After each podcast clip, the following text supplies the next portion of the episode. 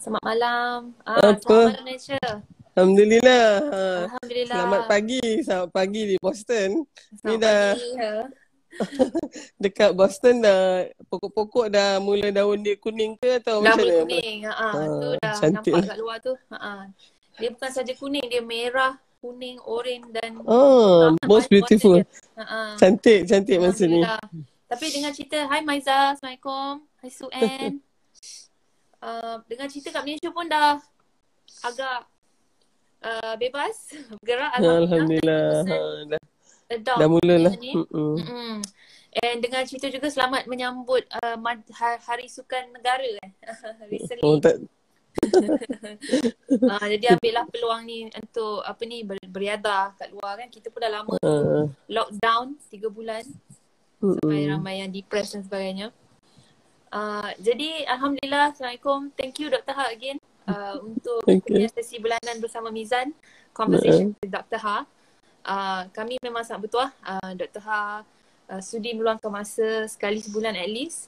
Uh, Mm-mm. dan untuk membincangkan topik-topik yang uh, diharapnya um, kita dapat detect lah yang berkaitan dengan leadership. Uh, kepimpinan. Uh, jadi um, sekarang ni kita rasa macam mungkin tak relevan lah apa lah nak cakap kepimpinan kan. Kita sekarang ni nak survive je rasanya kan dengan COVID ni semua. Nak bangkit semula, ekonomi kita, keluarga kita, kesihatan Uh. kita kan. Tapi Hmm. sebenarnya um, kepimpinan ni um, memang wujud dekat uh, setiap uh, level hidup hidup kita ni dalam keluarga kan, Oh, dalam diri betul. sendiri. Uh, jadi rasanya macam uh, apalah kepimpinan. Tapi kepimpinan ni tidak bergantung pada organisasi ataupun uh, tempat kerja ataupun tempat NGO kita ataupun kepimpinan ni ada di mana-mana. Dan uh, memang misi insyaAllah antara misi Mizan uh, pada tahun ni adalah untuk um, membincangkan uh, bagaimana wanita di Malaysia ni boleh mengambil tampuk kepimpinan lah.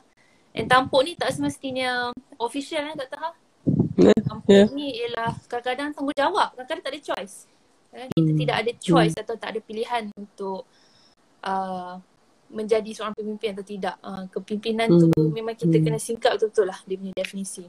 Tapi Betul. hari ni kita akan, uh, Dr. Dah propose topik yang sangat menarik uh, iaitu berkenaan dengan uh, ragu-ragu.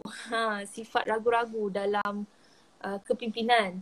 Uh, ragu-ragu ni baik dengan tak baik juga kan? Ada baik dia. Uh, sebab nak kena lebih yakin nak jadi apa Ya. uh, apa ni orang kata gila kuasa lah ha, kan. Uh, tapi uh, banyaknya di kalangan wanita ni yang ragu-ragu tak nak jadi pemimpin. Uh, ataupun Ya. dah jadi pemimpin tu pun ragu-ragu nak memaksimalkan lah impact kita sebagai pemimpin tu walaupun dah jadi pemimpin Betul. biasa-biasa je lah ha. tu memang kita punya kita punya tendensi lah orang Malaysia ni kan ataupun wanita uh, tapi rasanya Hai Putri I, INYH Assalamualaikum Mimi Zuza Jiha thank you for joining Alhamdulillah. Uh, okay, dah panjang lah mukadimah kita. Biasa uh. Ha. uh, mungkin Dr. Ha boleh uh, uh, mulakan discussion kita. Alhamdulillah Baik. dengan um, uh, apa yang apa itu uh, pemimpin yang uh, reluctant atau uh, and apa opposite dia? Apakah uh, reluctant apa uh, opposite dia? Adakah yakin? Adakah uh, ingin mencuba tapi tak semestinya yakin? Nah, what is reluctant leader and what is the opposite? Opposite dia is an overconfident leader lah to me. Ah. You know lah kan. Reluctant versus overconfident. Sedangkan dia tak layak pun sebenarnya. Tapi dia yang reluctant ni sebenarnya dia memang layak dan memang mempunyai apa orang kata mandat untuk memimpin tapi still a reluctant one ya. Okay, bismillahirrahmanirrahim. Alhamdulillah bil alamin wassalatu wassalamu ala asyrafil anbiya'i wal mursalin wa ala alihi wa sahbihi ajma'in. Alhamdulillah, thumma alhamdulillah kita panjatkan kesyukuran kepada Allah kerana uh, malam minggu ni kita dapat bersama-sama ya dengan adanya uh, media sosial ni. Fana Nun di Boston pukul 9.30 pagi. kita kat sini dah nak tidur dah. I'm sure ada yang te- dengar ni tengah atas katil. Dr. Har kalau boleh nak atas katil juga ni tapi tak apalah kan nak kena kena proper sikit. Uh, tapi mudah-mudahan dalam sebulan sekali kita luangkan sikit masa sisters untuk memikirkan sesuatu yang sebenarnya bukan berat ya. I think um, Fana has put it very like right apa rightly that kepimpinan ni ada dalam semua uh, sudut hidup kita. Yang paling penting adalah memimpin diri kita sendiri. Ha, kan? Sebab kalau kita tak mampu memimpin diri kita sendiri, selamanya lah kita akan berada di bawah ya, kuasa dan pimpinan orang lain. Betul. Okay, so at least at least you, you have to know how to apa apa pimpin diri sendiri. Dan ini sebenarnya kan uh, hadis Rasulullah SAW yang yang sangat uh, apa selalu kita dengar setiap kamu adalah ketua pemimpin dan kamu akan dipertanggungjawabkan dengan apa yang dipimpin ya. Uh, jadi uh, dan uh, hadis tu hadis yang panjang kan? Dia daripada selepas tu uh, ketua, apa uh, pemimpin akan apa akan disoal tentang rakyatnya ya begitu. Suami akan disoal tentang tanggungjawab apa terhadap keluarganya. Uh, isteri juga ya ada tanggungjawab terhadap apa uh, rumah uh, kiranya harta benda suaminya dan seorang pembantu atau hamba sahaya pun ya juga bertanggungjawab dalam dia menjaga apa uh, yang diamanahkan kepadanya oleh dia punya majikan. Kemudian sekali lagi hadis tu katakan bahawa ya setiap kamu adalah pemimpin akan dipertanggungjawabkan dengan apa yang dipimpinnya. Oleh sebab tu kalau kita tengok um, konteks kepimpinan ini dia sangat hampirlah dengan dengan setiap diri kita. Jadi tak boleh lah antara kita yang kata tak apa saya ni biasa-biasa je saya ikut je lah ha, kan ya jadi tu sebabnya kalau Fana perasan Dr. Har uh, lately uh, basically mean the last 4-5 months Dr. Har tekankan tekan kepengikutan. Uh, kebetulan Dr. Har memang mengajar subjek uh, leadership and uh, interpersonal uh, uh, skill uh, di dalam kursus uh, elektif ya, Citra. Dan ramai yang yang memang agak popular kursus ni. Dan. Har perkenalkan konsep kepengikutan. Okay, and I think I I can see that bila sebut dalam you bundle it in kepengikutan somehow I bring it closer to juga orang perempuan. Ya? So, mm-hmm. sebelum ni dia akan selalu nampak dia ni bukan ketua kan. Agaknya satu lagi cultural juga sebenarnya Fana. Ya? Uh, kita selalunya tu niatnya baik sebenarnya. Orang perempuan tak esok-sebut lah. Ya? Dah lah nak mengandung, nak beranak, nak ya, jaga rumah tu. Yang luar-luar ni biar kami je lah yang jaga. Kami je yang pimpin. Um, niatnya bagus. Tapi apabila kita dah letakkan itu sebagai macam satu yang normal ya, satu yang wajib maka bila ada mungkin orang perempuan yang boleh memimpin masyarakatnya jadi canggung pula jadi janggal daripada sekolah rendah agaknya tak tahu lah Fana macam mana kan tapi masa Dr. Halu mungkin tak berapa sangat ketara tapi mungkin sekarang ni it is being ingrained ya Dr. Dika lagi yang jadi ketua mesti budak lelaki budak perempuan jadi penolong dia Mm. Ha, kan ha, lepas tu ni sekolah rendah pun macam tu juga ha, padahal Mungkin ya kita lah yang paling pandai paling ya macam budak perempuan selalunya dia mencut awal sikit kan. Tapi budak lelaki juga yang jadi ketua. Ha, ya, sebab-sebab soalan-soalan begitu. Kita tengok cikgu kita majoriti perempuan. Sekarang ni Alhamdulillah mungkin sekarang ni ramai lah jadi pengetua-pengetua ni perempuan. Tapi dulu kalau ada ada kata 40 orang tu 30 cikgu perempuan, 10 cikgu lelaki. Tapi guru besar kan cikgu lelaki juga. Mm. Ha, jadi, jadi mungkin tak tahu bukan nak nak apa nak question benda tu tapi this is part yang buatkan kita selalu rasa kita bukan ketua. Ha, ya kita adalah pemimpin apa pengikut saja. Tapi hari ini Dr. nak katakan bahawa kepengikutan tu adalah sebenarnya sebahagian yang sangat penting dengan daripada sudut kepimpinan. In fact kalau ada coin yang namanya kepimpinan ya kepengikutan adalah dia ada ya dia ada side of the same coin. Hmm. Takkan adanya kepimpinan kalau tak ada kepengikutan. Yes, pimpin ni pemimpin nak nak nak nak pimpin siapa? Ha, dan dan sama juga tidak adalah ya uh, kita ni taklah boleh menjadi pengikut kalau tak ada pemimpin. Ha, jadi so, dia punya setiap yeah. pemimpin tu adalah juga pada masa yang sama pengikut. Okay, yeah, that is very true. Sedangkan, okay, Dr. Hafiz macam ni dulu. Setiap pengikut, uh, pemimpin tu datangnya daripada pengikut tu dulu kan? Dia tak boleh tiba-tiba je terjun jadi pemimpin gitu.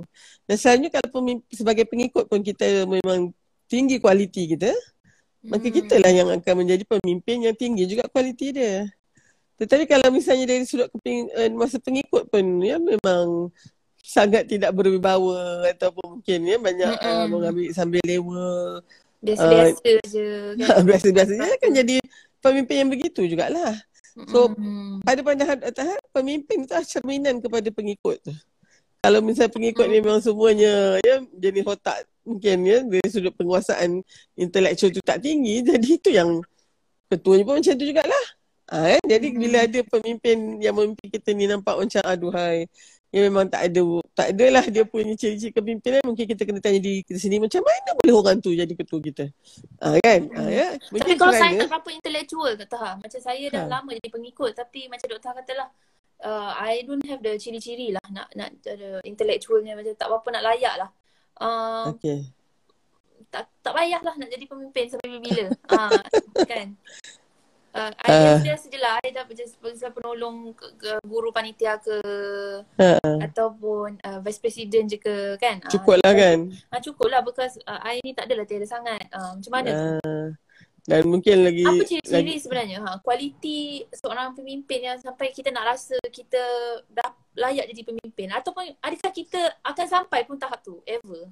Okay okay soalan tu sebenarnya dia double barrel tu ada dua soalan. Tapi Doktor rasa uh, sama ada kita boleh jadi pemimpin tu kita kena tengok kerangka fikir kita.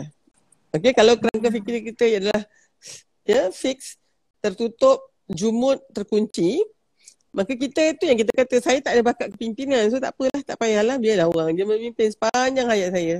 So saya memang tak ada bakat kepimpinan kan?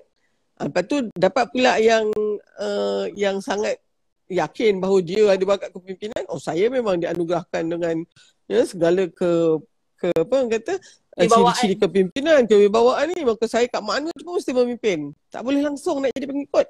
Kat mana saja dia mesti pimpin contohnya kan gitu. Itu pun fixed mindset juga. Hmm. Jadi mungkin syarat pertama untuk jadi pemimpin baik untuk diri kita sendiri atau untuk orang lain adalah mempunyai kerangka fikir yang bercambah, kerangka fikir yang dinamik, kerangka fikir yang mengatakan bahawa kita ini semua diciptakan Allah ya dengan sifat-sifat kesempurnaannya dengan keupayaan dan kebolehan yang boleh diasah boleh dibangunkan kalau saya mungkin ya mungkin kurang dalam konteks kepimpinan saya boleh belajar ya kalau misalnya saya seorang pengikut saya boleh jadi pengikut yang sangat efektif kepada organisasi saya. So orang yang punya kerangka fikir yang terbuka atau apa orang kata bercambah ini dia sentiasa nak menambah baik. Dia dah baik dah ni tapi dia nak tambah lagi. Apatah lagi kalau lihat itu adalah uh, jurang kekurangan dia maka dia akan cuba perbaiki. Ha, ya? jadi so sebenarnya mungkin bila kita ada mindset ni pun sendiri sebenarnya kita sudah bercakap tentang dua individu yang berbeza Okay, balik kepada ni sama ada wanita ni memang selamanya jadi pengikut ke ataupun bila jadi ketua dia jadi ketua yang sangat sebenarnya reluctant sangat berhatilah menjadi pemimpin.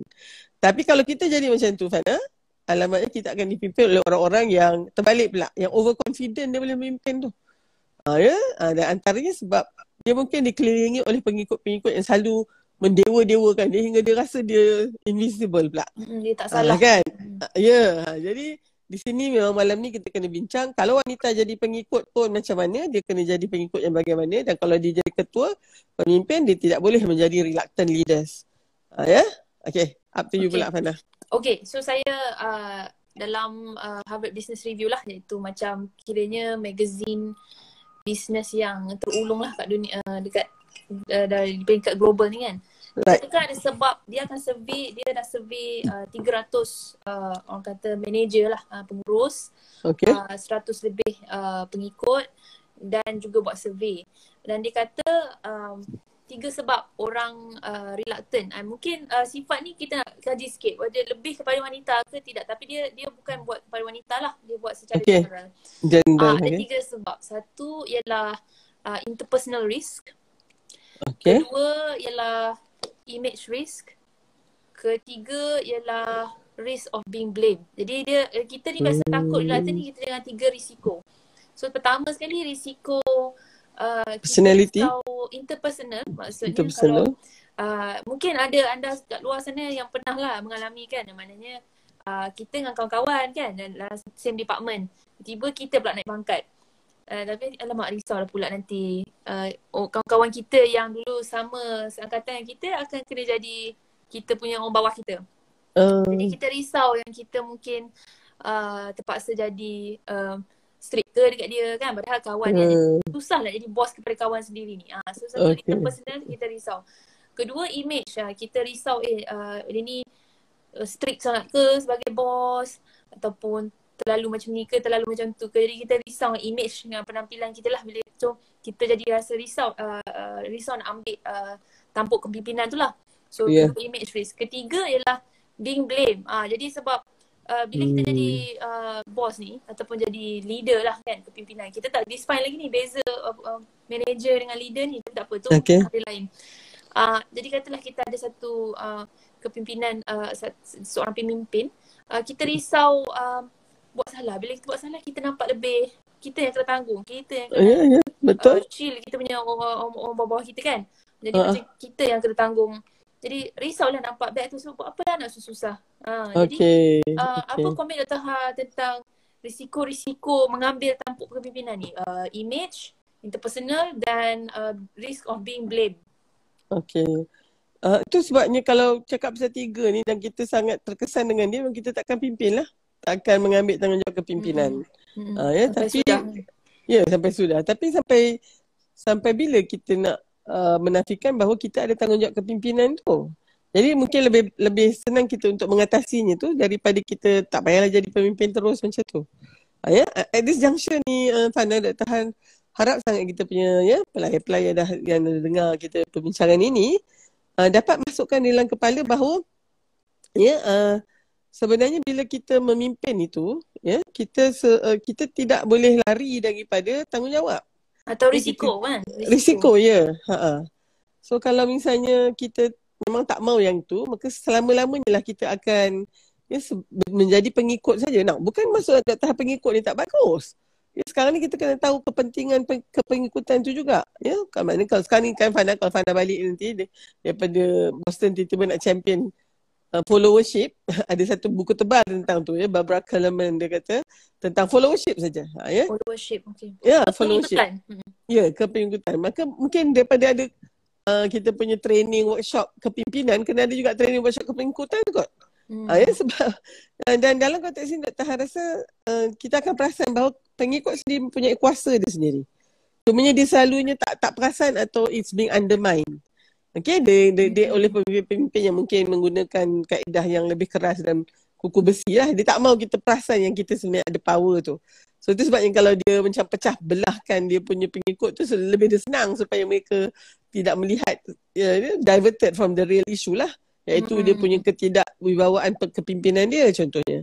Ha, ini memang sangat haru biru lah kalau ini berlaku. So kita kita kena ingat bahawa uh, dalam konteks ini, bila jadi pemimpin, kita memang kena buat keputusan. Keputusan pula tak boleh popular saja. Uh, ya, maknanya kita nak senangkan semua orang. Kita takkan boleh sukakan hati semua orang. So dengan kebijaksanaan kita tu, kita kena menimbang tara risiko yang mana. Semua ada risiko, tapi risiko mana yang mungkin worth the king atau risiko mana yang sebenarnya kalau kita ambil akan merosakkan kita untuk berapa kurun lagi, berapa keturunan lagi contohnya. Hmm. So benda-benda ni nanti yang uh, Dr. Han rasa sebagai dari kecil lagi kita memang kena instill benda ni kepada anak-anak kita, baik lelaki atau perempuan. Ya, contohnya mereka kena amanah. Ha, itu yang senuhung gelama ikan duri. Jadi masih 9-10 tahun dia dia berani nak apa? nak menipu semua tu kita kena mulakan sebab kalau kita tak buat apa-apa sekarang Ya, anak-anak itu nanti akan siakat senung gelam ikan duri, cakap bohong lama-lama mencuri. Hmm. So bila dia jadi pem, pem, uh, pemimpin yang diamanahkan dengan mungkin lah ya, uh, keboleh apa ke kuasa untuk meluluskan itu dan ini, dia kan gunakan tu hanya untuk ialah yang dia faham sajalah bahawa ya ini adalah waktu terbaik untuk mengaut sebanyak mana keuntungan contohnya kan.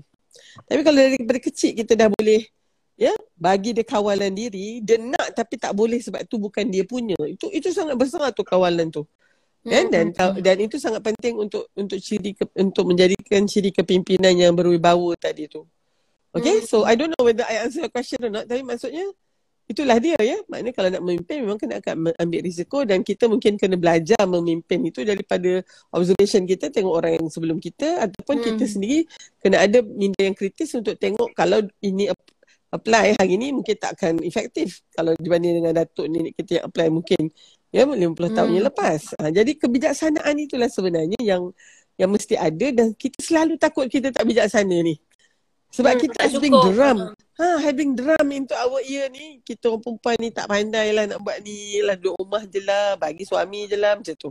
Hmm. Ha, kan? Ha, jadi mungkin dia dua-dua lah dalam DNA kita sendiri pun mungkin kita kurang sikit nak berlawan-lawan ni. Ha nature kita memang bukan berlawan kan? Oleh sebab hmm. itu kita mungkin tak ni. Tak, uh, ke, uh, uh, wanita right. Kemudian mungkin dalam konteks uh, itu fitrahnya. Tapi dalam konteks culture-nya pun macam itu. So memang wanita ni berada di dalam lapisan demi lapisan demi lapisan sebelum dia boleh keluar dan mengatakan mm, masyarakat saya perlukan saya. Perlukan input saya hmm. ya untuk dapat capai kepada uh, keputusan ataupun polisi yang lebih adil untuk semua.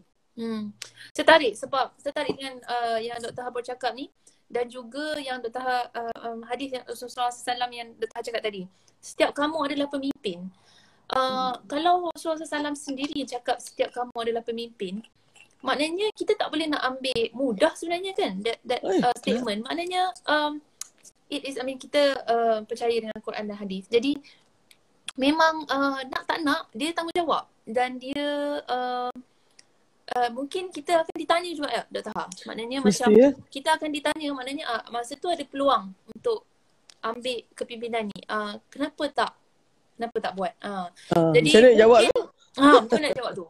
Uh, dan mungkin kadang-kadang kepimpinan ni kita tak semestinya nak kena uh, tengok dengan title yang official kan Dr. Ha. Yeah, kadang yeah, kepimpinan yeah. ni uh, menarik saya belajar di sini uh, dengan uh, pernah bincang dengan Dr. Ha bahawa uh. kepimpinan tu bukanlah satu title. Uh, Atau rank. Uh, uh, dan, dan betul uh, seperti yang Dr. Ha cakap tu lah. Uh, Uh, ke, ke, dia dia sama satu kalau kita bayangkan duit shilling tu uh, satu belah muka tu ialah kepimpinan tapi dalam badan yang sama tu belah yang sana tu uh, ialah uh, pengikut.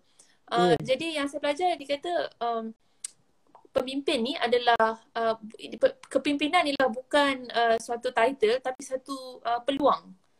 Maknanya hmm. kita bukan sentiasa pemimpin. Uh, kepimpinan tu dia, dia muncul sebagai peluang. Jadi kita tak ambil tu mungkin itu yang Rasulullah SAW maksudkan kita tak ambil peluang tu. Jadi tak semestinya hmm. nak jadi pengetua, nak jadi bos, nak jadi uh. dan sebagainya. Ya, yeah, ya. Yeah. Uh, dia mungkin sebagai seorang pengikut ataupun sebagai seorang staff biasa je pun, kalau kita bijak uh, untuk detect atau untuk mengesan peluang untuk um, mengambil uh, mengambil kepimpinan maknanya memimpin sesuatu projek atau sebagainya nampaknya tak ada orang step up ni aku kena step up uh, walaupun bukan yeah. title boss kan jadi mungkin tu yang hmm. uh, kita patut uh, uh, fikirkan untuk kita dan juga anak-anak kita lah dan juga sebagai wanita lah sebab mungkin tu satu cara untuk buang perasaan uh, ragu-ragu ni Uh, okay. Uh, kita pula banyak kali diajarkan dari sudut culture-nya kan. Bila kata orang perempuan tak boleh memimpin atau tak boleh mengetuai apa-apa kalau ada orang lelaki tu.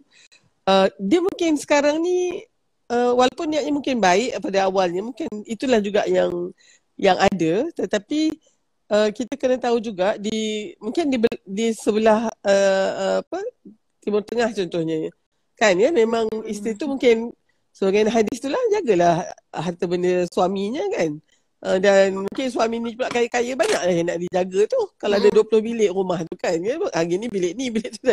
Tapi kalau misalnya kita memang ya daripada ya kawasan sini di mana daripada dulu lagi sebagai tangan Islam pun uh, wanita membantu ya sesuai ekonomi suaminya. Hmm. Nelayan tu nanti yang yang akan ya bawa bakul-bakul ikan tu.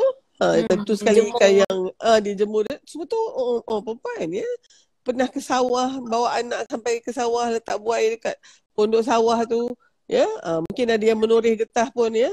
Bawa juga anak tu. Mana mana macam yang itu sudah menjadi macam bukan sesuatu yang baru di mana kita wanita masuk sama dalam sosial ekonomi uh, urus-urusan sosial ekonomi ini. Tapi mungkin bila ada interpretasi bahawa wanita itu kena tak boleh keluar daripada rumahnya, tak payahlah belajar tinggi-tinggi dan semuanya ada justifikasi juga. Mm-hmm. Maka akhirnya kita mungkin uh, kerugian dalam konteks itulah ya kita kita merasakan bahawa orang perempuan biar duduk saja di rumah, tak payahlah sibuk-sibuk kan ni yang nak juga pergi ya sampai sampai ke parlimen juga tu pasal apa ha, macam tu kan ha, jadi mindset itu sebenarnya tidak banyak membantu kita lah ha, oleh sebab itu pada pandangan Dr. Har Farah Dr. Har nak propose maknanya kita kena ubah ni secara perlahan bukanlah overnight pula kita nak rampas kuasa dan tak mm-hmm. ya ha, maknanya satu bila kita wanita dan kita ada anak lelaki, ya, anak perempuan, kita akan besarkan mereka ni dengan konsep itu. Mereka tidak melihat perubahan perbezaan jantina gender itu sebagai yang betul-betul memisahkan. Ha, yang penting adalah apa cara seorang itu berfikir. Ha, ini pun ramai lagi yang tak boleh macam tu tu. Dia tak, ah, yelah dia pandai tapi dia perempuan lah ha, macam tu kan. Hmm. Ha, ya? Bila dia perempuan lah itu, ke, dan oleh sebab tu wanita, ya bukan ni nak mengadu apa lah, tapi wanita sentiasa lagging behind. Ya, kalau misalnya yang terbaru agaknya kalau suami ni uh, average ya, suami ni uh, earning satu ringgit, wanita hanya earning 80 uh, 81 sen contohnya.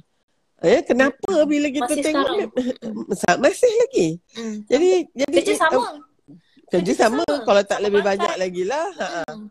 Jadi uh, tapi mungkin wanita kata tak apalah tu doktor yang bising-bising lah. So kalau itulah konsensusnya memang kita akan ada dalam satu sekolah. lah. Ya, tapi kalau kita nak melihat masa depan yang lebih inklusif untuk anak-anak kita, kita kena buat something sekarang. Ya, kita kena banyak juga ya uh, macam melawan arus lah juga in a way. Tetapi Dr. Han rasa sekarang ni kalau di, di bahagian apa pejabat awam ya hmm. uh, pejabat-pejabat unit-unit yang dekat Putrajaya tu kan majoritinya perempuan juga yang led tu. Tapi tak tahu kenapa nanti sampai yang atas sekali pos tu mesti orang lelaki juga. Eh, walaupun sekarang kita boleh katakan ramai lah juga dah nampak wanita sampai ke ya pos yang tersebut tapi dia masih lagi exceptions. Dia hmm. bukannya norm dia tak kan? TKSU lah. Hmm. Ah, ya. Jadi TKSU. Hmm. Uh, hari tu ada orang cakap kat Dr. Han, kalau Dr. Han lelaki kat lama dah jadi chancellor lah. Ha, dia tu macam tu tak minta maaf lah bukan nak, nak apa. Tapi maksud dia, uh, Dr. Han tak tahu dia hanya bergurau-gurau berseluruh tapi bila fikir-fikir balik mungkin dalam juga makna sindiran itu kan sebenarnya hmm. uh, okay, jadi dia maknanya uh, sekarang ni hari ni kita bincangkan uh, selamat datang semua terima kasih join uh, kita punya conversation with Dr. Har uh, siri bulanan Mizan bersama Dr. Har yang membincangkan uh, berbagai isu termasuk uh, kepimpinan uh, terutama dalam uh, hari uh, yang uh, hari kini lah kita pun dah semakin nak buka balik. Mungkin kita akan work from office. Uh, work in office ramai dah. WIO dah sekarang kan? Uh, terima kasih terima kasih for joining. Thank you. Uh, jadi nak uh, kembali ke tadi tu lah. Maknanya saya boleh uh, rumuskan uh, macam doktor cakap. Uh, dia ada dua uh, dua sebab uh, kita ni tak jadi uh, pemimpin lah. Terutama wanita. Uh, dan dia ada sebab luaran dengan dalaman. Hari ni yeah. kita tackle soalan dalaman tu. Sebab luaran sistem memang tetap betul lah. Maknanya kalau kita ada board member board eh, board apa apa uh, badan pengarah dia akan pilih lelaki juga yang jadi uh, boss dan CEO kan. Uh, jadi itu satu tu sistem luaran kan. Tapi perempuan tu sendirilah dari, dari segi dalaman tu kita hmm. punya kerangka minda masih ragu-ragu iaitu topik kita hari inilah reluctant and ragu-ragu. Dr. Ha, apa uh, pandangan Dr. Ha dalam sistem dan dalam konteks Dr. Ha lah uh, akademia dan juga bidang kesihatan uh, hmm pengalaman dan juga kalau ada sesiapa yang yang ada nak tanya soalan silakan uh, boleh komen saya boleh baca dan saya boleh tanyakan soalan kepada Dr. Uh, pada pengalaman Dr. Apakah peranan uh, lelaki kita punya uh, bukan saja suami tetapi uh, kita punya rakan-rakan sekerja dalam hmm. me, uh, membolehkan uh, you know wanita lah kita panggil sebagai male allyship. Kadang-kadang lelaki bukannya dia tak setuju dengan uh, bos wanita. Cuma kadang-kadang uh, bila jadi bos tu dia biasanya berkaitan dengan gaji lagi tinggi atau pangkat lagi tinggi yang kita bagi lelaki kita nak tanggung keluarga kita kan. Jadi uh, uh, wanita tu dia mungkin suami dia pun dah okey kan kan. Jadi mungkin jadi uh, kerangka-kerangka yang sangat uh, uh, apa ni sistem yang sangat uh, masih beginilah pemikirannya kan. Jadi ada hmm. tak contoh dalam um, contoh baik ataupun yang tak baik lah dalam hmm. kehidupan Dr. Ha dalam uh, bidang kesihatan dan juga bidang akademia di Malaysia hmm. ni uh, di mana lelaki pun boleh mainkan peranan untuk menghilangkan keraguan wanita ni lah untuk mengambil tampuk. Ah, mungkin soalan susah sikit sebab uh, uh, okay. susah. Dr. tengah nak fikir kat mana nak, nak approach ni. I, I've already seen the, the whole picture tu. Okay, Dr. Har kena tackle yang di dalam tu juga dulu. Jadi sebelum uh. Dr. Har bagikan input tentang lelaki ni. Uh, mungkin the first remark, of course kita perlukan dua-dua lah lelaki wanita yang menyokong. Ya, yeah? uh, tapi jangan jangan terkejut dalam kajian-kajian yang dibuat selepas PRU kan, uh, PRN ataupun PRK ya. Yang kecil melihat kepada behavior, voting behavior uh, sangat konsisten di Malaysia di mana bila katalah ditanyakan tentang persetujuan atau tidak bersetuju uh, untuk melantik uh, pemimpin wanita ya ke Dewan Undangan Negeri ataupun ke uh, uh, katalah ke parlimen memang wanita muslim yang paling resisten sekali yang dibandingkan hmm, dengan ethnic group. Ya. Yeah. Hmm, wanita muslim yang paling tak nak perempuan jadi uh, pemimpin uh, kita. Dia sama ada jawapan dia kalau Likert scale tu dia tidak setuju, ya, sangat tidak setuju ataupun dia memilih untuk uh, abstain. Dia tak nak dia tak nak commit yang ni contohnya ya. Uh, dibanding dengan kaum-kaum yang lain lah ethnic group yang lain. Dan antara alasannya adalah uh, dalam Islam wanita memang tak boleh jadi ketua. Itu je. Hmm. Simple macam tu. Hmm. So that seems to be a very ingrained kind of macam ya uh, persepsi dan itu uh, pada Dr. Har menjadi scaffold untuk segala resistance yang kita adalah. Hmm. Uh, ya, kenapa yang wanita tak boleh jadi pemimpin? Tengoklah yang imam pun mestilah lelaki. Wanita jadi makmum saja. Ha, kan ya? Ha, kemudian Betul semua lah, nabi. Ha, kita ha. mungkin uh, kita mungkin dah konflik isu imam tu sebab imam tu lelaki. Jadi perempuan ah jadi macam mana tu? Eh confused. Okay, itu ah tu nanti batu nanti semua nabi adalah uh, lelaki, tak ada perempuan. Ha, ya? Ha, apa lagi? Uh, Rijal Qawamun dan Nisa tu akan keluar jugalah. Ha, kan? Hmm. Jadi semua ni menjadikan dalam mindset wanita memang kita akan jadi pengikut je lah. Ha, dan dan tentu sekali nak nak nak meminta wanita berfikir sebaliknya itu memang betul-betul orang kata Sabaran. menungkah arus lah. ya. yeah? Ha, that's not the ni. Okay. Dan apabila wanita sudah merasakan dia tak perlu jadi pemimpin, dia tidak menyediakan diri dia untuk menjadi pemimpin. Hmm. Dia tidak berfikir sebagai pemimpin, semuanya ikut je lah. Macam kalau pengalaman Dr. Har, tadi kan perubatan akademia contohnya. Dr. Har nampak pesakit yang memang dia tak akan buat keputusan melainkan suami dia je salah buat. Walaupun itu mengenai dia punya rahim atau dia punya tube. Kena hmm. tanya suami Allah. dulu. Ha, kan, badan ya? sendiri ya? Hmm. Ya, badan sendiri. So dekat situ macam kita tak ada otonomi langsung. Semuanya yang itu sebenarnya bukan ajaran Islam. kan? Ya? Ha, so dalam konteks ini, disebabkan itu juga kita tidak mengambil apa kata uh, tanggungjawab memimpin tadi tu oleh sebab tu agaknya kepimpinan yang ada daripada dulu sampai sekarang satu pesen aja. Uh, yang ni dipanggil sebagai kepimpinan kebapaan ni ha. Uh, ya uh, dan dan sebenarnya sangat dengan konsep Malaysia sebagai satu keluarga besar ni Dr. Har memang rasa inilah masa untuk mengingatkan bahawa selalu dalam keluarga tu ibu ni ha mainkan peranan yang yang sangat penting sebagai pemimpin. Ha, dia bukannya kan dia maknanya dan kalau katalah kadang-kadang ya dia uji pula suami meninggal atau bercerai hidup ke uh, wanita ni yang akan ya menjadi uh, ibu dan bapa kepada anak tu kan ya. Maknanya macam kiranya bolehlah di, menim, memimpin keluarga tu juga sampai berjaya uh, kan jadi so sekarang ni adalah satu usaha yang yang mesti konsisten dan persisten untuk meyakinkan wanita sendiri bahawa mereka ni sebenarnya boleh memimpin satu, mesti memimpin dua, dan bukan hanya memimpin keluarganya, mesti memimpin masyarakatnya. Ah, yeah? So it is not just we should, but we must ah, gitu kan. Selagi lagi lama kita tak ambil tempat kita di dalam masyarakat ni sebenarnya lagi lagi tidak seimbang masyarakat ni ni. Sebab apa sebenarnya input wanita? Okey ni sekarang ni nak meyakinkan diri kan sebab siapa yang sudah ada tanggungjawab uh, memimpin contohnya kena kena buat se sebagus yang mungkin dan kita kena yakin sifat-sifat kewanitaan kita itu sebenarnya adalah ya ciri kepimpinan yang sangat-sangat perlu khususnya zaman ini. Hmm. Ha, ya, zaman, zaman yang macam-macam krisis ni lah. Uh. Ya, so pada pandangan Dr. Har, kalau nak senang je lah. Wanita selama ni selalu buat ya, dalam dalam akademik ke dalam uh, kesihatan ke selalunya kita di belakang je lah. Tak apa di belakang tabir tu kan. Bila datangnya pandemik covid ni ya tahun lepas tiba-tiba wanita tiba-tiba tertolak ke depan. Khususnya bila kita kata 70% daripada ya, pekerja untuk uh, healthcare providers ni hmm, adalah wanita. Hmm. frontliner tu adalah wanita. Jadi bila bila lihat rupanya sistem kita, polisi kita, ya, kita punya pemimpin sangat tak sensitif terhadap keperluan wanita ini bila dia terjun dalam masyarakat dia dan kena menjadi frontliner gitu kan. Ha, ya, ha, baru kita dapati sebenarnya kita punya nurses ya are not well supported. Ya, kita hmm, kita cuma nak tahu dia. Ya. Sebab kita bos-bos nak, atas tu lelaki. Dia tidak ha, yeah. tahu. Dan juga kalau perempuan pun perempuan yang berfikir macam lelaki and that's why they are in the C-suite atau in the hmm. in the board punya room.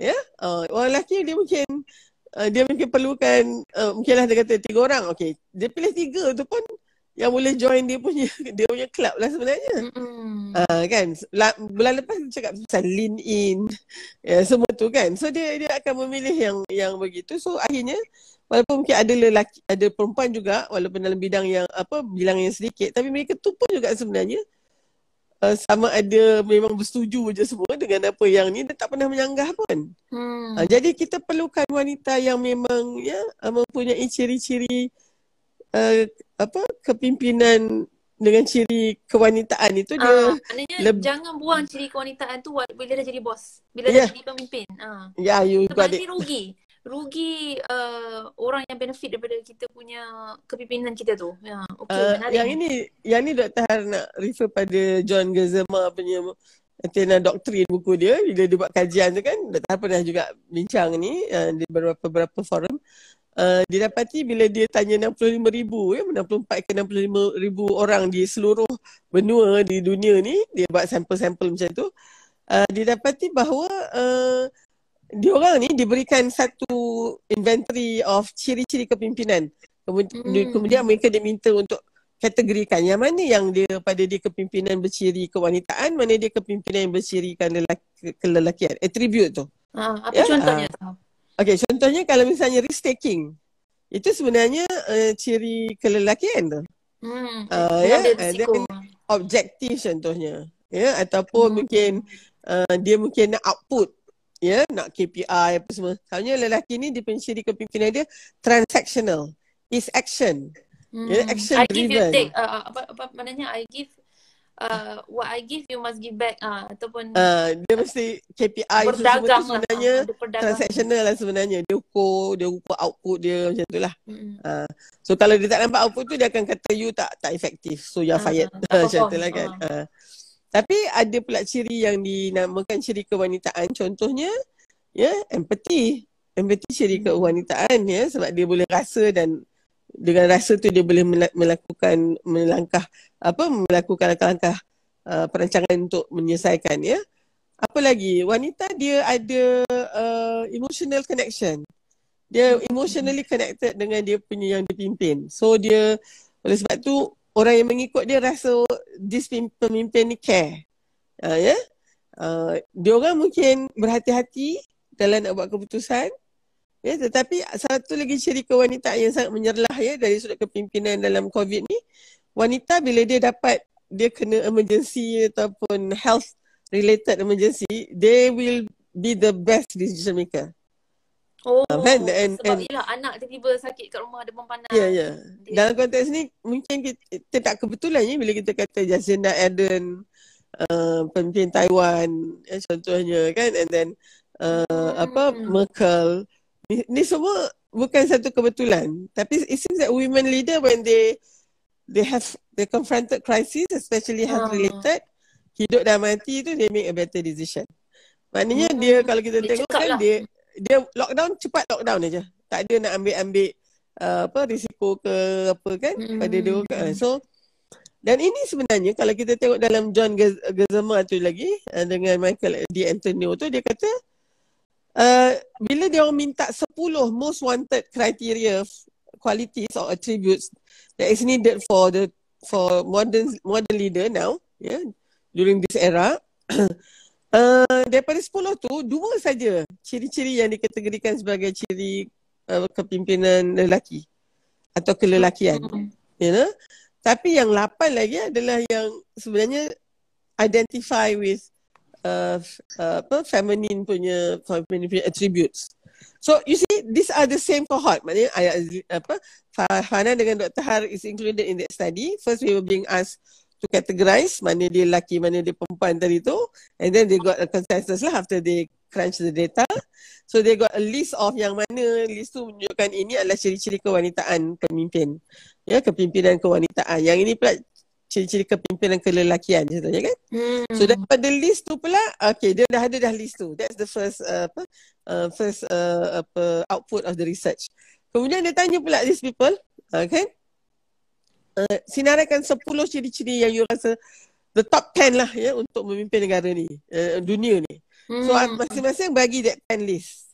So bila 10 list, so of course list tu ada attributes yang dalam yang dalam inventory tadi juga kan. Itu. Uh-huh. Uh, so bila kita bila dia orang kumpulkan data tu, uh, memang 8 daripada 10 tu adalah ciri-ciri yang identified by this same group as kepimpinan kewanitaan. Okay. So I do not know. I think you need to read lah about, about all this kepimpinan semua tu. Dr. Harpo sebenarnya ada Harvard Business Review ni.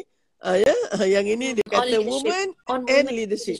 Dia menarik, bukan menarik. woman leadership tau. Dia woman and leadership.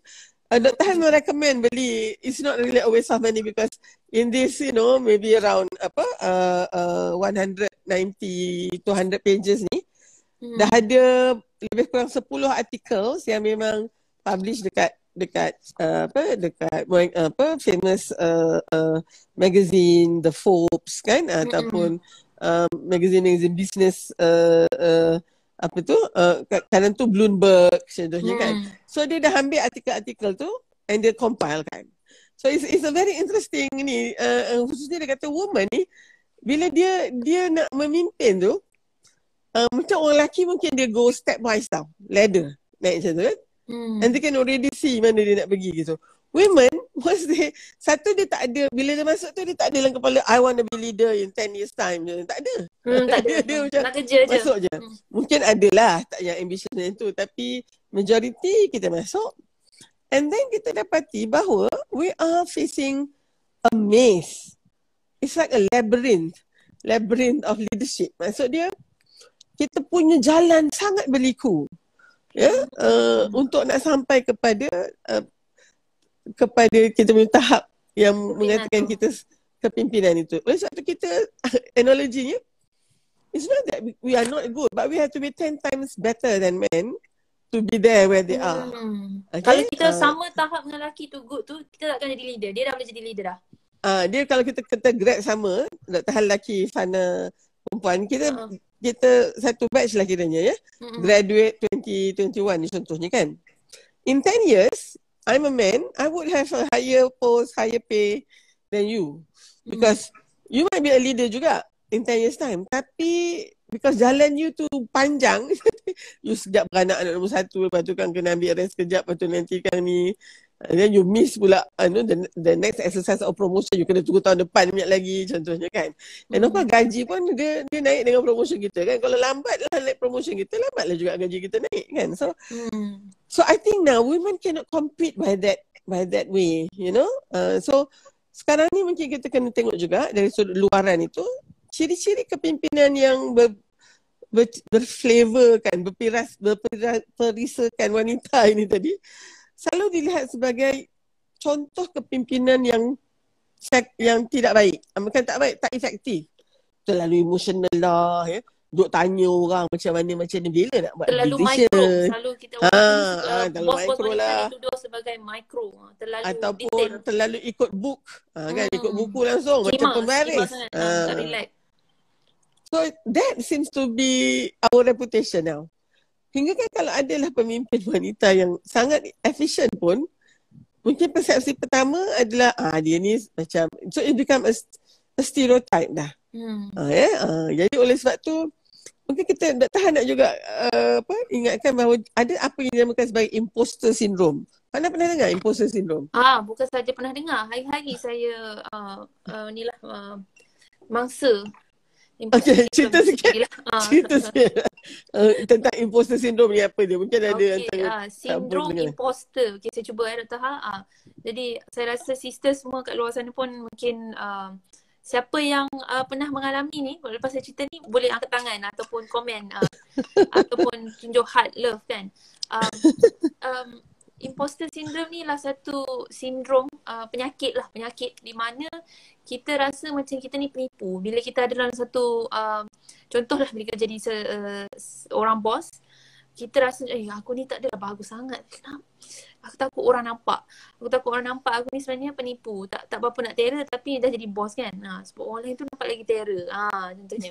Ataupun mungkin kita masuk universiti um, uh, dapat dean's list. Uh, dan contohnya uh, senarai dekan and then rasa eh, apa ni uh, first kita happy tapi kita juga takut. Sebenarnya aku ni macam hari tu tak adalah study kuat sangat tapi cuma jadi Dinsley. Nah, jadi kita rasa, jadi kan kita tidak own kita tidak own uh, kita punya pencapaian tu. Ha, kita sentiasa yeah. rendahkan diri kita daripada pencapaian yang kita sebenarnya dah achieve tu. Ha.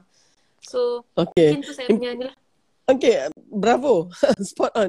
Imposter syndrome ni sebenarnya detected after women starting to to be appointed. Boss. Ah, uh, yeah, on a higher level. Jadi punca ke- kewujudan uh, psikologi, di, masalah psikologi ni adalah sebab bila wanita start jadi pemimpin. I think we have always been having imposter syndrome walaupun hmm. tak kalau sebagai isteri kan you you uh, you rasa macam mana bagus pun you ada orang lain lagi bagus and then, cantik lagi uh, lagi bagus uh, and imposter imposter syndrome sebenarnya datang daripada another fixed mindset Uh, ya hmm. dia dia tidak boleh akhirnya jadi imposter syndrome sebab dia sangat cemas sebab dia dia tak tahu bila agaknya orang akan discover sebenarnya dia bukannya ada sangat masak. Ha. ha dia bukan terror sangat uh, ni semua ni kebetulan aja macam tu. Ha. ha ya. So disebabkan itu kita menjadi pemimpin yang reluctant tadi tu.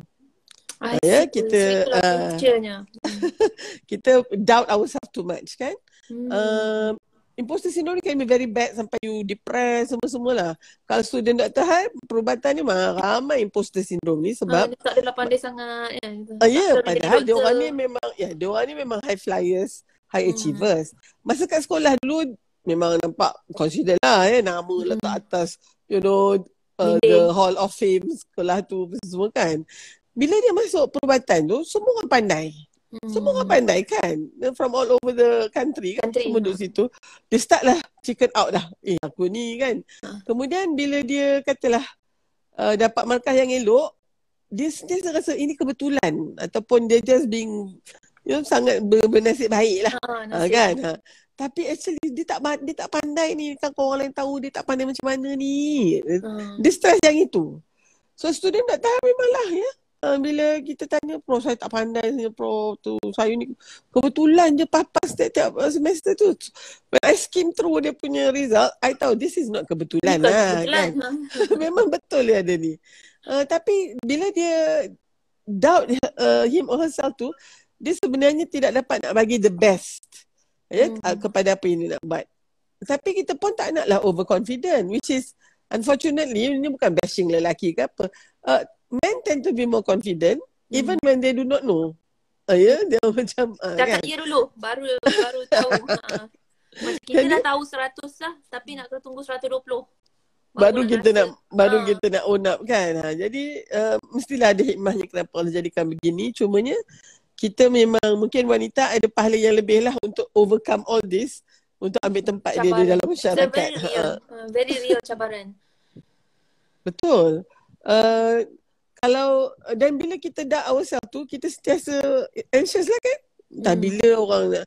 so oleh sebab tu kalau kita mempunyai kerangka fikir yang uh, berkembang uh, kita ambil tu kita akan uh, acknowledge and we will accept that due compliment hmm. Okay, uh, tapi dalam masa yang sama, ya, uh, yeah. terima kasih atas terima kasih the, the very beginning. Saya cuba. Ha, uh, uh, tolong doakan saya mungkin boleh tingkatkan lagi. So uh. itu cara kita deal dengan compliment ni lah sebenarnya kan. Dan uh, if you have that skill, it's easier to say uh, why suddenly mungkin you tak tak successful ke kan. Uh. And and you you are not becoming so vulnerable sebab tak nak orang tahu apa sebenarnya yang berlaku sebenarnya kan contohnya. Ha, kan. Jadi so this is this is overcoming that first baru kita boleh bercakap dalam konteks yang luaran ni pula. Okay. Okay, jadi maknanya sekarang ni kita dah uh, nak dekat dengan uh, satu jam kita ni. Uh, saya nak saya nak uh, summarize baiklah kot uh, ada lagi yang kita tinggal. Jadi setiap uh, uh, Rasulullah SAW um, dalam hadis uh, uh, baginda uh, menyebutkan setiap kamu adalah pemimpin. Jadi kat situ ada elemen tanggungjawab. Kita kena ingat yang kadang-kadang uh, kepimpinan ni walaupun kita wanita, kita biasa-biasa je kita ada tanggungjawab tu. Jadi kita kena pandai uh, detect, kena pandai cari peluang untuk uh, mengambil kepimpinan tu walaupun kita bukan uh, secara officialnya ada pangkat tersebut lah uh, kan. Kedua ialah uh, kita, Dr. Ha disebutkan tadi tentang kepengikutan. Rasanya kita kena ada satu session khas untuk kepengikutan lah Dr. Ha. Sebab okay. uh, kadang-kadang kita ni rasa kita pengikut bukan leader kan. Jadi kita takut tapi sebenarnya kita mungkin bukan pengikut yang efektif pun. Ha, jadi leader pun tak jadi, pengikut pun tak apa nak efektif. Jadi ha, kalau, at least lah kalau tak nak jadi leader tu kita kena jadi kepengikutan. Tapi kalau kita realise yeah. kita seorang pengikut yang efektif, kita juga lah seorang leader yang efektif. Uh, yeah. Inilah salah satu uh, yang harap kita boleh, sisters boleh belajar from lah. Maknanya uh, boleh uh, ambil, uh, kita kena ubah sikit kerangka minda kita tentang apa maksud pemimpin tu dengan apa maksud pengikut tu. Ha. Dan dia sebenarnya, kita sebenarnya adalah dua-dua dalam pada setiap masa. Dia mengikut konteks. Mungkin uh, hari ni kita pengikut, esok kita ni dalam konteks yeah. office kita pemimpin, kat rumah kita mengikut. Ataupun dengan mak ayah kita, kita pengikut. Dengan anak-anak kita, kita bos. Ha. Jadi, benda tu kita kena pandai ubah uh, yeah. cara mengikut konteks lah kan.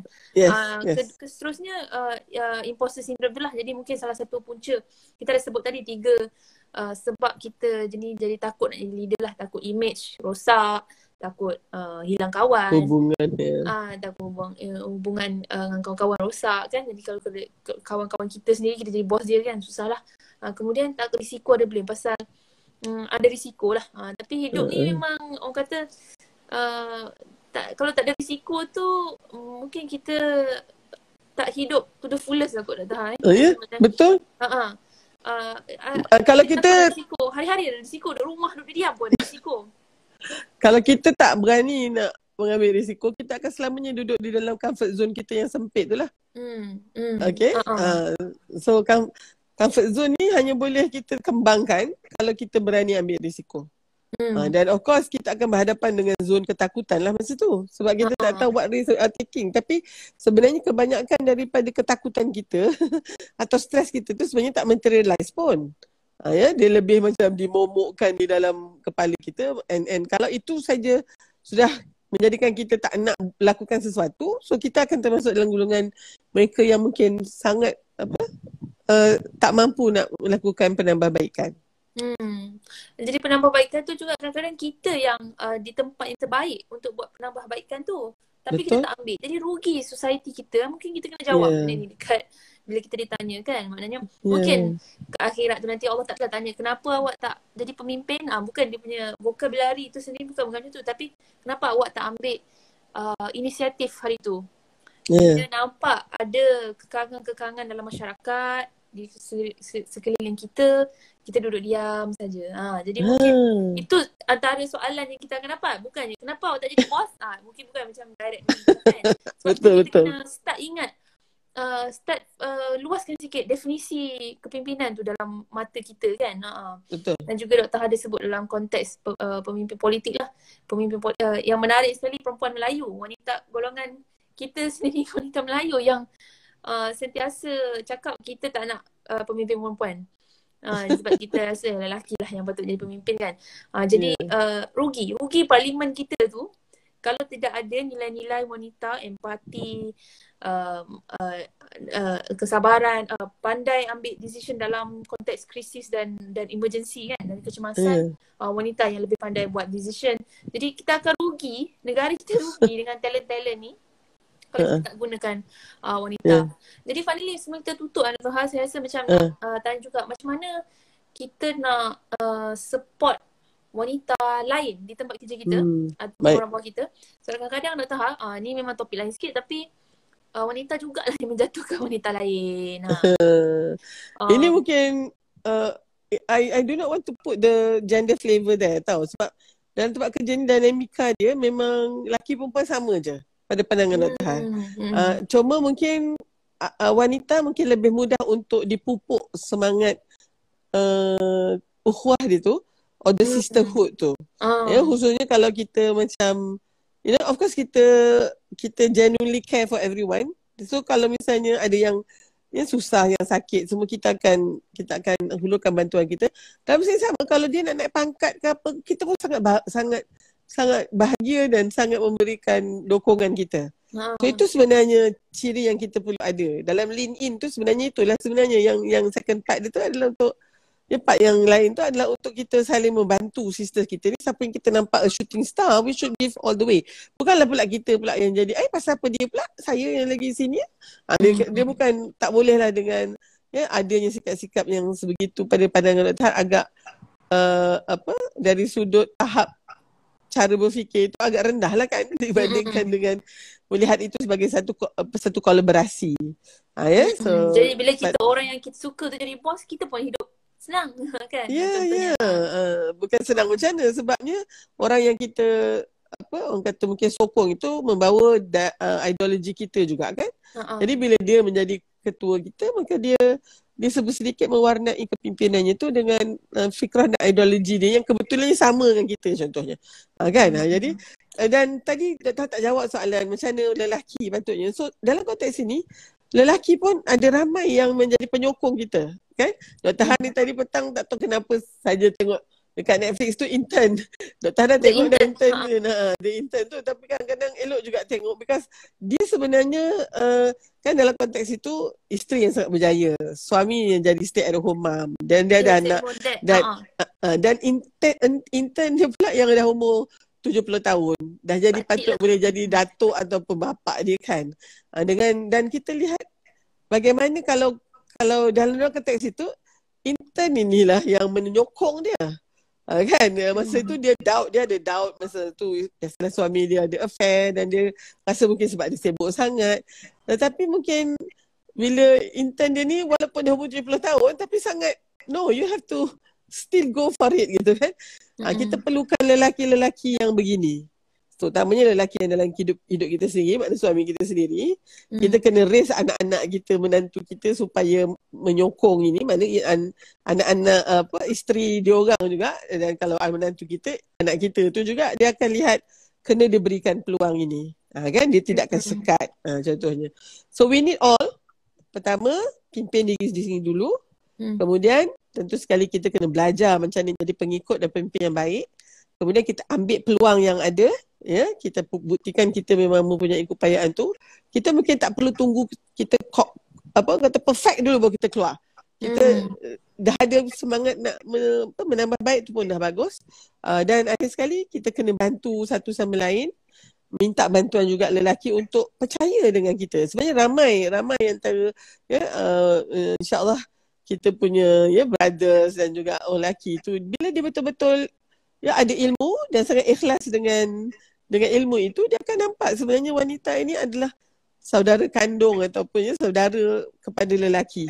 Jadi hmm. macam mana kita nak nafikan mereka daripada eh, wanita ini daripada mempunyai suara uh, dalam pembentukan polisi. Itu yang satulah yang kita memang nak tengok. Hmm. Tapi pada Dr. Har itu tidak akan berlaku selagi mana di dalam rumah kita kita masih tidak ada bargaining power itu. Ya, maknanya suami kita, uh, anak-anak kita tidak melihat kita sebagai pemimpin juga. Sebabnya di dalam keluarga mesti ada collective leadership. Dan wanita sebenarnya sangat thrive di dalam collective leadership. Hmm, dan maknanya macam ada... tu collective leadership tu Dr. Har? Okay, dalam collective leadership pada pandangan Dr. Har, ya, uh, siapa yang patut jadi ketua adalah mereka yang ada ciri-ciri ni. Satu, mempunyai ilmu yang lebih tentang perkara tu. Kedua, mempunyai kemahiran ya uh, dengan apa yang kita maknanya dia projek lah katalah by project. Dr. suka uh, lihat by by issue by uh, by project yeah. rumah tu.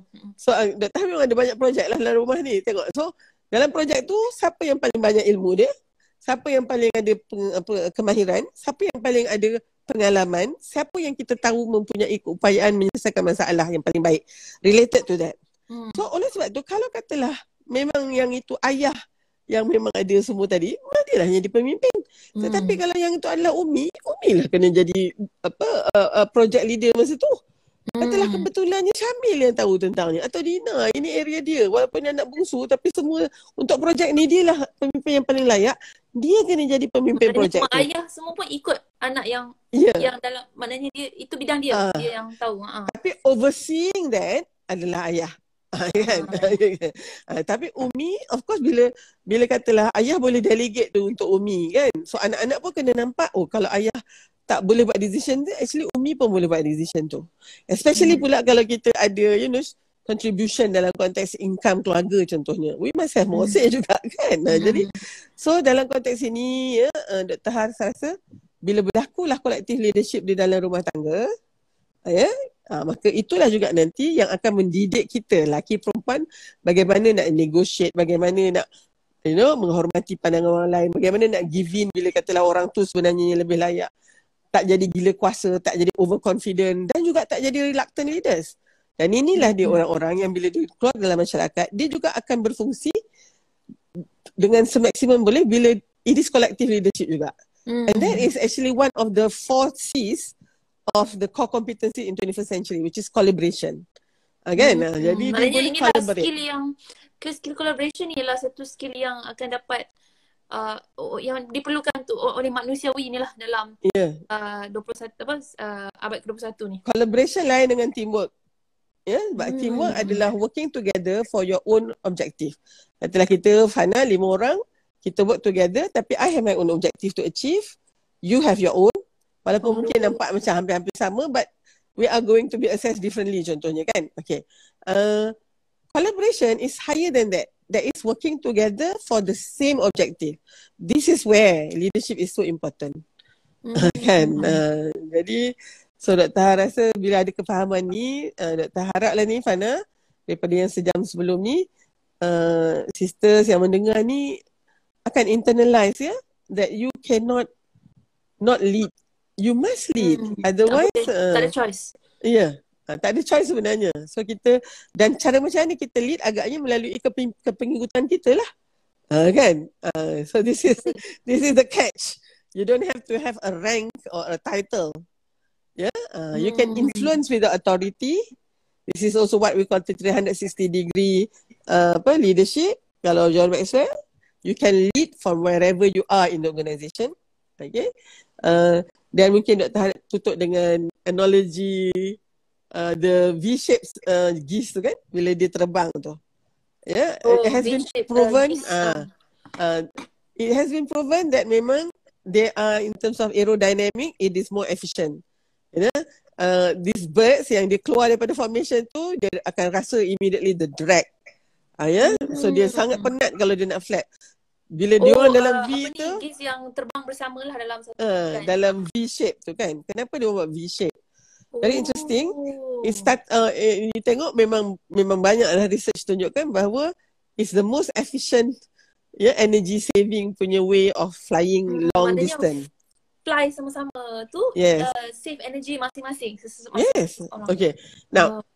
you know that the the leading goose It's not the same goose for all the travel. Masya no. Allah. Maknanya tukar-tukar. Uh, dia, will take turn. Itu collective leadership tadi. Maknanya so, hukum alam pun kita boleh nampak. Uh, ya Allah. Memang. So, bila kata Dr. Har leading geese, I will flap and I have to be the one yang flapping paling kuat lah in order hmm. to give that Protect that, yang belakang tu. That, and, that, uh, apa kata that dia macam aerodynamic lah. Eh, Dr. Har tengok dia punya dia punya diagram sangat cantik lah. Eh, macam kalau kapal terbang pun dia ada drag tu. Uh, yeah? uh, so, di dalam bahagian yang V tu uh, memang energi tu akan kita tak perlu flapping teruk sangat lah sebab yang depan ni dah bagikan energi. Tapi yang depan ni sangat penat sebenarnya. So they will hong. You know, they will hong. That is actually the sisterhood or brotherhood tu lah. Kalau ada kawan kita yang tengah di depan tu kita hong dia kan kita kita bagi dia semangat-semangat. Dan bila dia letih, the next geese, the next goose akan take over. So dia ambil jalan belakang pula. Masya uh, you know, so so uh, I'm, I'm sure you you you might be before this information you might be thinking agaknya the leading goose is the same goose like kan? Ah no, maknanya same boss every time. Uh. no. So itulah juga dalam kepimpinan kita kita tak perlu jadi boss panjang masa uh, kan mm-hmm. we should allow other people yang mungkin ada keupayaan dan mungkin kadang-kadang lebih lagi ya, pengalaman daripada kita to take the lead tapi kalau kita ni memang diamanahkan untuk jaga the whole institution tu sebab kita pengarah atau apa, kita ambil tanggungjawab tu. Tapi you don't have to flap on your own all the time. All the time, betul. Maknanya kepimpinan tu ialah bukan dia nak tahu jawapan setiap masa. Bukan yeah. setiap masa bila jadi bos dia kena tahu apa nak buat. Kadang-kadang masalah yang kita uh, uh, um, kita dalam kehidupan kita harian ni, masalah yang kita pun tak tahu apa jawapan dia. Jadi Betul. macam uh, bila kita rasa uh, it, bila kita rasa macam leader tu yang kena ada semua jawapan, itulah menyebabkan Dr. Hai saya perasan dua uh, puncanya. Satu, kita akan cuba kat corner itu yang kalau kita tengok oh, ahli politik eh, uh, dia macam kita rasa dia leader, dia akan kena tahu jawapan. Padahal isu yang kita tangani sekarang ni, COVID dan semuanya, dia pun tak tahu. Because kita semua manusia biasa. Yeah. Tapi di, orang uh, mengharapkan dia, dia nak jadi hero, dia akan buatlah, okay, kita buat ni, kita pot, potong jalan belakang kat sini, potong sini kat sini. Ah itu itu menyebabkan leaders ni kadang-kadang kita tak boleh percaya sebab dia sentiasa kita sentiasa letak burden yang terlalu lebih kepada dia. Okay. And dia tak nak berani nak ambil risiko untuk nampak bad, untuk nampak macam honestly saya pun tak tahu jawapannya. Ah Yeah. jadi ah itu yang menyebabkan uh, susah uh, jadi leader ni. Jadi rasanya memang saya rasa saya dengan Dr. Hamam ni banyaklah saya uh, kira macam ubah sikit fikiran. Satu uh, leader ni uh, uh, kalau dalam keluarga contohnya tapi tak semestinya dalam keluarga kolektif. Kolektif ni maknanya ada time uh, ikut projek. Uh, kalau time tu uh, projek tu kita yang tahu kita kena step up jadi leader kalau projek tu anak kita contohnya anak kita pun dah besar kan so, kalau kalau konteks uh, ibu bapa yang dah tua dan anak dia lebih tahu semua ikut mak ayah semua ikut anak yang yang seorang tu ha. jadi maknanya dia kontekstual uh, kedua uh, pemimpin juga pengikut maknanya by the act of kita membenarkan orang lain take charge sebagai pemimpin itulah satu uh, gerakan itulah satu gesture ataupun satu uh, tindakan yang kepimpinan juga. Walaupun kita yeah. kita let go kita kata aku pun ikut this time. Sebab this one I think you are better. Kan? Uh, jadi that yes. one in itself uh, satu uh, ciri-ciri kepimpinan. Uh, dan yang terakhir sekali ialah kena fikir macam pemimpin ni tak semestinya tahu semua benda. Risiko memang kena ambil dan dia bukan yeah. saja um, uh, choice. Dia adalah tak ada choice. Kadang-kadang kita kena uh, give kita punya service sebagai leader sebab leadership ni service kan yeah. uh, adalah satu perkhidmatan pada orang kan jadi bukan dia enjoy je so alhamdulillah thank you Dr. Okay. Han uh, for alhamdulillah. a wonderful conversation as always uh, terima kasih sisters yang join uh, harap uh, semua boleh dapat join lagi lah dalam uh, uh, yang yang mendatang mungkin kita akan discuss uh, topik yang uh, berkaitan dengan uh, kepemimpinan juga sebab kalau boleh kita nak discuss sesuatu yang relevan lah dalam kehidupan harian kita kan. Ah, hmm. Uh, so alhamdulillah. Yeah. Uh, ada apa-apa lagi Dr. Hal sebelum kita tutup uh, majlis kita? Uh, I like that bit where you say it has to be relevant to us supaya kita boleh amalkan terus lah besok uh-huh. ataupun malam ni sendiri. Uh-huh. So kalau ada antara sisters yang rasa ah, tak adalah kepimpinan tu bukan saya lah. I, I hope you will rethink about that. Uh, yeah? uh, sebab nanti memang kita akan dipertanggungjawabkan. Kan namanya tanggungjawab. Maknanya kita kena tanggung dan kita kena Dia jawab. jawab. kan? Uh-huh. Uh, dan kita tak perlu tahu semua uh, untuk Jawapan lead uh, uh, untuk uh, untuk lead uh, any anybody or any movement kan. Kita mungkin kena tahu cukup untuk ni juga tapi kita kena ada semangat untuk mempelajarinya supaya uh, analogi untuk ni kan uh, apa Fana adalah hmm. macam katalah malam ni Dr. Harap ke Pulau Pinang contohnya lah kan daripada alam damai ceras ni. I do not have to see the whole road from now sekarang sampai ke Penang. Untuk tahu. Kan? Tak per, uh, uh, mungkin I I tahulah map dia tu tapi dia suruh gelap malam ni I do not have it uh, you know that that that Pusing road mana. tak perlulah ada lampu sekarang ni sepanjang jalan tu baru Dr. Han nak pergi. Mm-hmm. Dr. Han cuma ada kereta, kereta yang bagus, minyaknya cukup, lampunya berjalan. So I can only see maybe you know a hundred meter ahead of me. But as I go hmm. further, I will see the next 100 meter. And then see, yeah. dengan tu Dr. Ha akan nampak lah ya simpang tiga ya ataupun uh, apa roundabout ataupun nak simpang ke kanan ke kiri. I just hmm. need to have faith that my car with that 100 meter punya beam is going to bring hmm. me all the way dalam 5-6 jam akan sampai Pulau Pinang. Kan? Wow. Mm. Okay, okay, that's a very very good uh, example. Uh, dan alhamdulillah harap semua boleh uh, apply lah uh, seterusnya uh, dalam okay. kehidupan harian kita. Thank you Dr. Ha, terima kasih. Thank you Fana. Malaysia, uh, uh, as always, it's a wonderful conversation. Uh, next month. With all of insya you. So insyaAllah next month. Terima kasih banyak Dr. Ha dan Okay, uh, terima kasih Fana. Assalamualaikum warahmatullahi wabarakatuh. Yeah, okay. Uh, selamat menjalankan hari apa pagi Sabtu. Sabtu. Uh, We all dah nak habis dah ni. Okay. Mm-hmm. Assalamualaikum. Enjoy your weekend. Uh, ya, yeah, you too. Alright. Assalamualaikum.